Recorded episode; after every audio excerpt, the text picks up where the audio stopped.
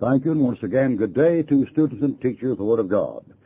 We hope that now for many uh, months and getting into a period of two years now, you've enjoyed these broadcasts from the Theological Seminar of the Air on the great doctrinal subjects of the Word of God. If you've been with our broadcast throughout the last two years, you've covered a multiple group of subjects and have covered every major doctrine in the Bible from, as they say down south, from generation to resolution. On these broadcasts, you've heard some very hard material, very straight material, and I'm sure some very offensive material. One must never forget the Bible is the offense of the cross. It pictures the Savior who offended this world of where it murdered him, and the modern bunch of Christians who are getting by without offending the world in persecution are not genuine Christians. They're fakers. Uh, the idea being taught by the uh, passive American Christians who are about to go into the communist world government at Rome is that peace and love are the main things. Therefore, peace at any price and love at any price is Christian conduct. This is satanic foolishness. Uh, the Lord Jesus Christ said, I come not to send a peace, but a sword. And you thin-skinned Christians who may have heard some of these broadcasts in the last two years may have been terribly offended by a lot of things we've said. And if so, we praise God for it, and we hope you're worse offended than you've ever been before. We also hope that you'll stay offended and stay mad and stay upset. It'll be good for your blood pressure. Some you a little bit anemic anyway. Now we speak in this fashion, the modern thin-skinned panty-waist, the modern campfire girl or brownie type of Christian, is very upset and very disturbed about people's good being evil spoken of and the sound speech, so forth and so on. The modern Christian has learned to talk and act like a politician. That is, be friends with everybody. and as a consequence, his knowledge of the Bible has sunk to the place where he can't even get truth out of a new translation. This is because the Bible is an offense to man. It is intended to be an offense to man. The day that righteousness and holiness become popular will be the day that God resigns his throne and turns it over to the devil. Such a day will never happen on this earth or any other place near this earth. True righteousness and holiness have never been popular with saved people or unsaved people. If they were, it'd be denial of your basic nature. Your basic old nature, which you still have after you're saved, is subject to decay and death and the grave. It is enmity against God. It is not subject to the law of God, and it serves, according to Romans, the law of sin. Now we say this because our broadcast through a hundred broadcasts must have offended somebody. I would go one step further and say that if I have not made 500 enemies in these broadcasts, I will consider resigning my commission to preach the gospel. If there's any way to talk 30 minutes without making five enemies and tell the truth and all the truth and nothing but the truth in this godless, pagan, immoral, fornicating, adulterous America, if there's any way to tell the truth for 30 minutes, the truth, the whole truth, and nothing but the truth about what the Bible says about man, without creating five enemies in 30 minutes, if there's any way to do that, it certainly isn't the biblical way or the Christian way. I trust I've made from these broadcasts in your particular area by now at least 500 good solid enemies. I hope that at least 400 of them are saved people. You say, do you really hope that? Yes, I certainly do. If I haven't made 500 good, solid, sound, lifelong enemies from these broadcasts, I will consider my commission to preach has not been fulfilled, and I am a traitor to the cause as Ahithophel or Absalom or Judas Iscariot. Any time a preacher can preach for 30 minutes from the Bible, teaching what the Bible says about subjects for 30 minutes, without making five enemies, that preacher or his congregation are lost, or that preacher and his congregation are in fellowship with the world. Let's bring us to our lesson today, heaven, of which we were told in the New Testament to set your affections on things above and not on things on this earth. If there's one thing that marks the worldly Christian today, it's the fact that New Jerusalem is not real to them. Very often his affections, instead of being set upon New Jerusalem and heaven, are set upon soul winning as a second best, or set upon his ministry as a third best, or set upon his getting along with his fellow man as a fourth best, all directly denying the order to set your affections on things above and not on things on this earth. After all, the first commandment was not to get along with your fellow man. The first commandment was not to water down, adulterate, and leaven the Word of God so you get your denomination back in the Roman Communist Church of Europe that'll take over the United States in the next ten years. That wasn't the command. The first commandment had nothing to do with getting along with anybody. So if your main purpose in life is to get along with people, you're a backslidden rascal, save the lost. The first commandment is to love the Lord God with all your heart, soul, strength, and mind. And this includes setting your affections on things above because that's where his city is and that's where his throne is. A man has said the Buddhists talk a lot about hell because they're going there. We talk a lot about heaven because we're going there. This was from a converted Chinaman named Carpenter Kao of Pansi in West China. And of course, when he said we talk a lot about heaven, he was only referring to Chinese Christians. American Christians say very little about it. Dwight Moody's favorite subject in to preach on was heaven. He used to begin the sermon by saying we're nearer heaven tonight than we ever have been before in our lives. They tell a story that a man kept shouting amen during the sermon. A visiting preacher was coming and someone offered him a pair of boots if he'd keep quiet during the sermon. The shouter accepted the proposal. The preacher spoke in heaven and all its wonders and finally the man unable to contain himself got up and yelled, boots or no boots, I must shout amen. You don't hear many amen shouted in Pensacola, do you? You don't hear many of them even said, do you? You know why the Christians in Pensacola, Florida have lost their shout? Heaven is no more real to them than the backside of Venus. That's why. You know what's real to the Christians in Pensacola and Amarillo? You know what's real to the Christians in Fort Worth and Memphis and Dallas and Jacksonville? You know what's real to the Christians in Seattle and Spokane and Las Vegas and San Diego and Los Angeles? Well, that's easy. Their income and their families. Now, heaven, as we know it, that is, New Jerusalem, was created by God. New Jerusalem is a city that hath a builder and foundations that'll abide forever. Our future state is said to be, quote, a house not made with hands, eternal in the heavens. Therefore, New Jerusalem is a prepared place for a prepared people. In John 14, 2, Jesus said, I go to prepare a place for you. And he said, if it weren't so, and your leading educators and scientists don't believe it is so, he said, I would have told you. Now, New Jerusalem is the home of the Lord God. The disciples were taught before Calvary to pray, Our Father, which art in heaven. Second Corinthians chapter 12, 2, speaks of a man caught up to the third heaven. The first heaven, of course, is where the birds fly, such as in Acts chapter 1. The second heaven is where the Sputniks go, up in the solar system. The third heaven is the throne or the home of the Lord God. We talk about going home to heaven, we're never talking about wasting time with the solar system. When we talk about going to heaven, we're never talking about messing around out there in the universe below Alpha Draconis. We're talking about a place a saved child of God goes to that's real, that can be located, where our affections are to be placed. Or as Christ used to say, lay up your treasures in heaven, for where your treasure is, there will your heart be also. The nonsense uh, propagated by some apostate heretics today from California to the effect the Christian doesn't go to heaven is nonsense. Christ said, lay up treasures in heaven. Is that clear? Heaven is called New Jerusalem in Revelation chapter 21 and chapter 22. It is the Father's house in John 14, 2. It is a place of rest in Hebrews chapter 4 verse 9. And it is called paradise 2 Corinthians 12:4, I knew such a man caught up in the paradise. It is likened to a garner in a barn where wheat is kept. Matthew chapter 13. Matthew chapter 3, verse 12.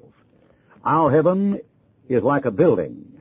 2 Corinthians 5:1, and it is not man-made. 2 Corinthians 5:1. It is built by God. In the first place, heaven itself is immeasurable. Jeremiah 31:37. In the second place, the present heaven, the solar system, will pass away and be replaced by a new one. The New Jerusalem is the final home of the child of God. It is equal length, width, and height. That is 12,000 furlongs. Someone figured the cubical contents at being capable of holding 49 pentillion people. That is 49 comma 000 comma 000 comma 000 comma 000 comma 000 people.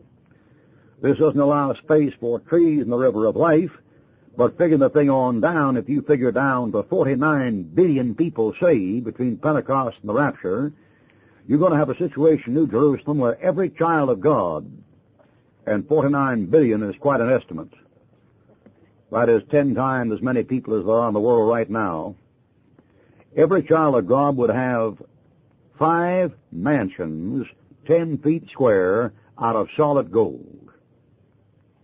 Such a city, if placed down on the earth, would cover the surface of this earth through something like 1,200 square miles. Such a city as described for the child of God to set down in America would cover everything from Buffalo and Detroit to Denver, Colorado, down to Miami, if placed down. Heaven is for people, heaven per se, New Jerusalem is for people who've been saved between Pentecost and the rapture. For it is said to be the bride, the Lamb's wife. It's in a high and holy place. For Isaiah 57:15 says the Lord God dwells in a high and holy place.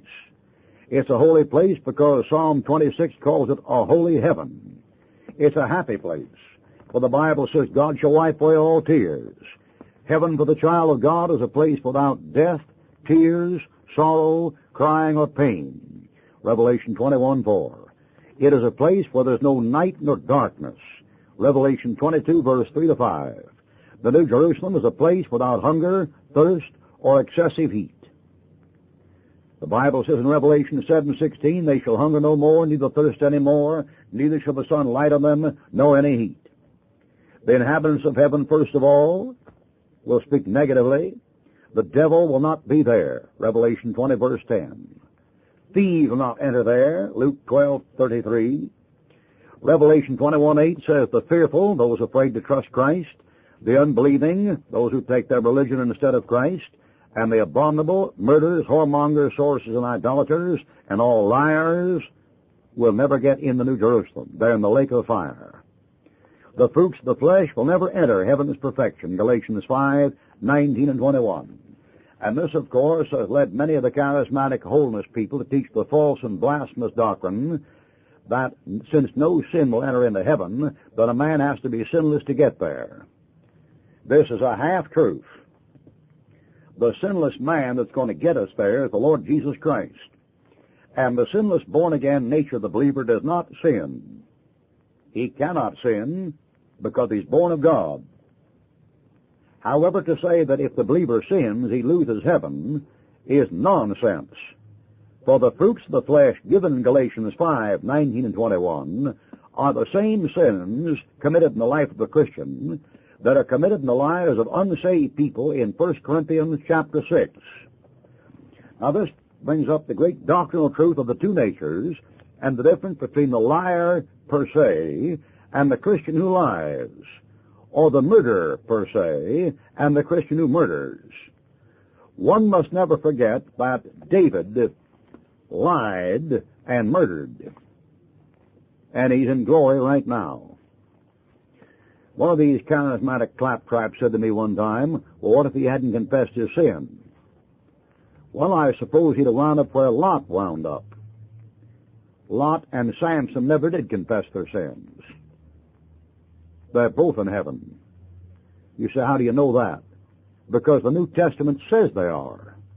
2 Peter chapter 2, Hebrews chapter 11. Nothing like scriptural truth to straighten up some of you heretics. David is called one of the heroes of the faith in Hebrews 11. Lot is called a just and righteous man in 2 Peter chapter 2. Now, the unsaved elder who's trying to get to heaven by his works can never tolerate what we call sound doctrine. And the reason why pagan people from North Africa, who control Europe and the United Nations and most of South America, try to get to heaven by James 2 instead of Romans 5 is because they're counting on their works to save them.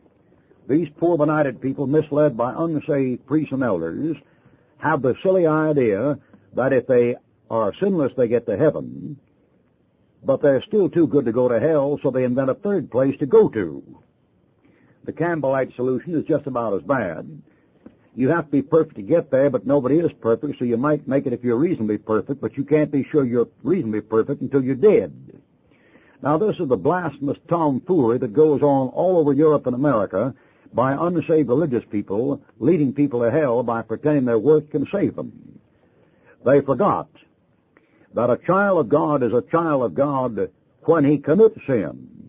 If all liars go in the lake of fire, and they do, Revelation 21:8, then every man, woman, and child on the face of this earth of any kind of age goes to the lake of fire. Is that clear?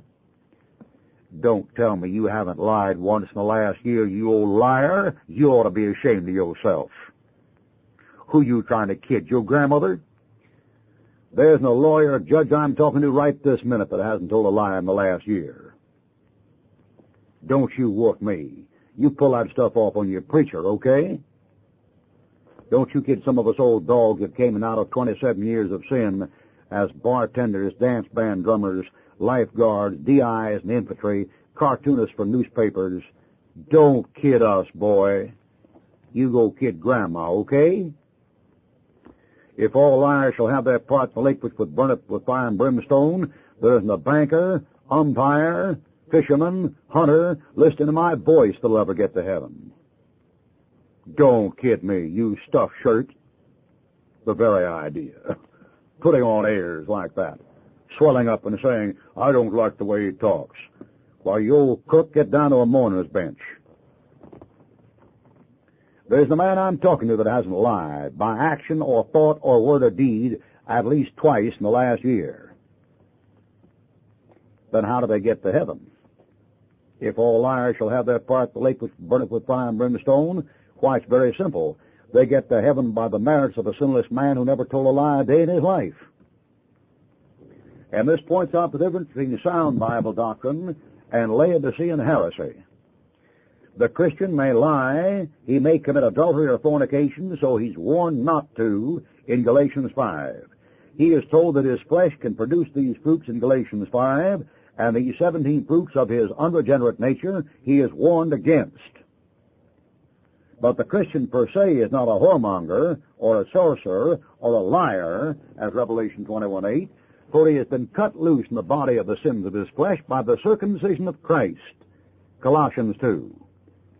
The liar, adulterer, murderer, drunkard, whoremonger per se is the man who is still in his flesh, joined to his flesh, so when he commits his sins, they are his, he is part of them, they're part of him, and he is not said to lie, he is said to be a liar.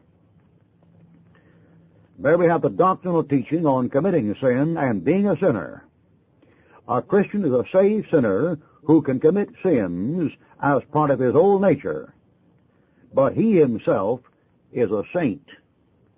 He is a child of God and cannot fall into the classification given in Revelation 21 verse 8. Don't forget that. Mark that down. Memorize it. Learn it. Live by it. Die by it. And if your religious leader doesn't believe that, tell him to go take a fly and jump at Mars. Now, positively, the inhabitants of heaven are first of all the Trinity, which is obvious. God the Father lives there. Jesus went there after his ascension. Acts 3.21. Angels and myriads of created beings are there. Matthew 18.10. Enoch and Elijah were translated. They were up there. Genesis 5:24, Matthew 17:3. Moses is up there right now. Deuteronomy chapter 34. All those who died since Pentecost trusting Jesus are there. 1 Thessalonians 4:14. Heaven, therefore, is a place where the inhabitants are confirmed in absolute sinless holiness, and their resurrection beings who come up in 1 Thessalonians 4.14 at the rapture are made like the angel of God, 33-year-old male sinless beings. Heaven then is a perfect place. It is a place of perfect satisfaction. Revelation 22, 1 to 2. A picture of perfect, leisurely comfort, no work, no sweat, no taxes. Perfect satisfaction. No temptations to sin. No devils, no unclean spirits.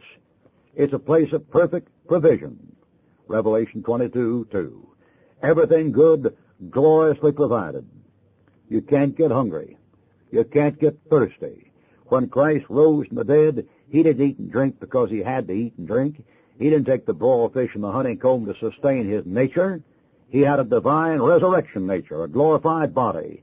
He ate to prove that a glorified body can eat. Now there's a nugget you didn't get from the Weiss original Greek New Testament, isn't it? There's a nugget that the Spiros couldn't pull out of the Greek text, isn't it? Isn't it amazing how much new revelation that so you can get from the King James Bible you can't get from Greek manuscripts and Greek texts? It's amazing, isn't it? Heaven is a place of perfect sinlessness. Revelation 22, 3. No more curse. The curse removed forever from man. Can you imagine the sheer joy of being in a body that never will wear out? Hair that doesn't come out? Teeth that don't come out? Eyes that don't need glasses? Eustachian tubes and sinuses that don't need medicine? Can you imagine live forever, living forever and ever in a place where you never get weary, never get tired, and never have to worry about varicose veins, no kidney trouble, no liver trouble, no diabetes, no leukemia, no Bright's disease, no Hodgkin disease, no dumb, stupid, animalistic, half-educated humanitarian scientist charging you a hundred dollars a day to work on you with something that can't fix you. These silly communist nuts go up and down this country, these silly international socialists, the most superstitious, narrow-minded bigots in this world, talking about we don't want pie in the sky by and by, we want to make the earth a better place for man to live on. Do you realize how many people those people have killed trying to make this earth a better place for them to live on? Tell me something.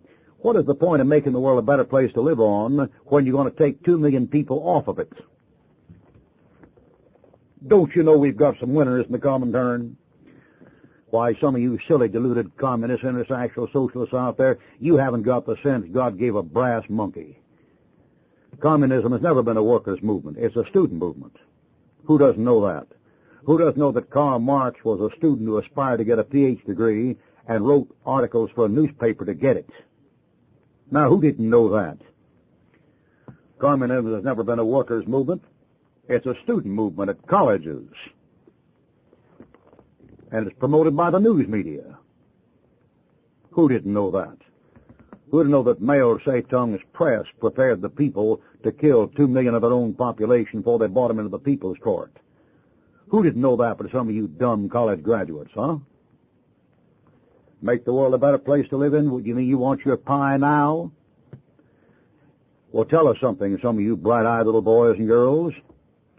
How do you explain the fact that Bloody Mary, Charlemagne, Alexander the Great, Napoleon, Mao Zedong, Tilly, Wallenstein, and Adolf Hitler all said just exactly what you say?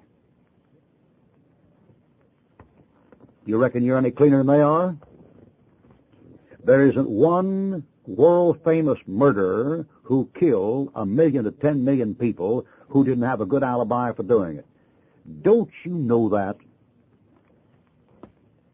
Haven't you had enough psychology and psychiatry in your college education over human nature doesn't ever change? While there is one professional killer like Lenin or Mao Zedong who ever lived that wasn't trying to make the world a better place to live on. What would give you the wild idea that Hitler's motive was bad? Where did you get that stuff from? Why, Hitler had a concordance with the Pope when he got rid of two million Jews. Signed. It's amazing what some of you folks can learn in four years of college and come out knowing nothing about. You better take your pie in the sky by and by, because honey, you sure ain't going to get it here. The future for you left-wing college liberals is a concentration camp. Don't you know that? When the Comintern in the Soviet Roman Communist Vatican Moscow axis gets through with you, son, you ain't going to revolt against the establishment. The establishment's going to have you in jail. You better take your pie in the sky while you can get it. Heaven is a place of perfect government. It is ruled by God, the just one, the Holy One. Revelation 22:3. It's a place of perfect service. How would you like to serve God forever, the best employer that ever lived with the highest wages and the best retirement plan you ever saw? Somebody said to a Christian, you're crazy. and the Christian said, I may be, but I got the best asylum down the road you ever saw. New Jerusalem is a place of perfect communion. Revelation 22:4 says we'll see his face. Isn't that wonderful? Right no man can look on his face. Right now no man can look on his face and live. If you can't stand to look at part of God's creation, the sun, how could you look at God? Some of you silly international socialists, oh, honest to goodness, you ain't got a lick of sense. You go around talking about, well, you know God isn't there because you can't see him. Show him to us. Why, if I showed you his creation, you couldn't look at it. How would you be able to look upon him? New Jerusalem is a place of perfect possession. Will belong to God only. The Bible said his name shall be on our foreheads. No divided loyalty. He will be ours and we will be his. It's a place of perfect glory. No artificial light. Revelation 22:5 a place where sinless, perfect beings reign forever and ever and ever in perfect joy, perfect peace, perfect happiness, never tempted to think wrong again, never tempted to act wrong again, never tempted to speak wrong again, a place where the child of God can do, say, and think anything he wants to 24 hours a day, and never even have to check it to see if it's right, because it'll be right. Don't you want to go to heaven when you die? Have you prepared? New Jerusalem is the Lamb's wife, a prepared place for a prepared people. Aren't you tired but haven't you had enough? Had enough when I was 27 years old. I've been saved now for 29 years, and as God is my witness, I haven't changed my opinion about this earth in those 29 years. I didn't know the answers back in those days, and of course the answer is the Lord Jesus Christ. But I knew the problem. I knew that art, music, men, women, travel, fame, fortune, money, experience, philosophy, and the science could not settle the unquenched and unfulfilled longing in the heart of the sinner. And I find my heart's delight, the heart's fulfillment, the heart's satisfaction when one day as a sinner I came to Jesus Christ and trusted His blood atonement and trusted His righteousness get me to my eternal home, a home where there's no pain, nor death, nor sorrow, for God shall wipe away all tears from their eyes. May that be your glorious destiny by the grace of God is my prayer. May the Lord bless you and good day.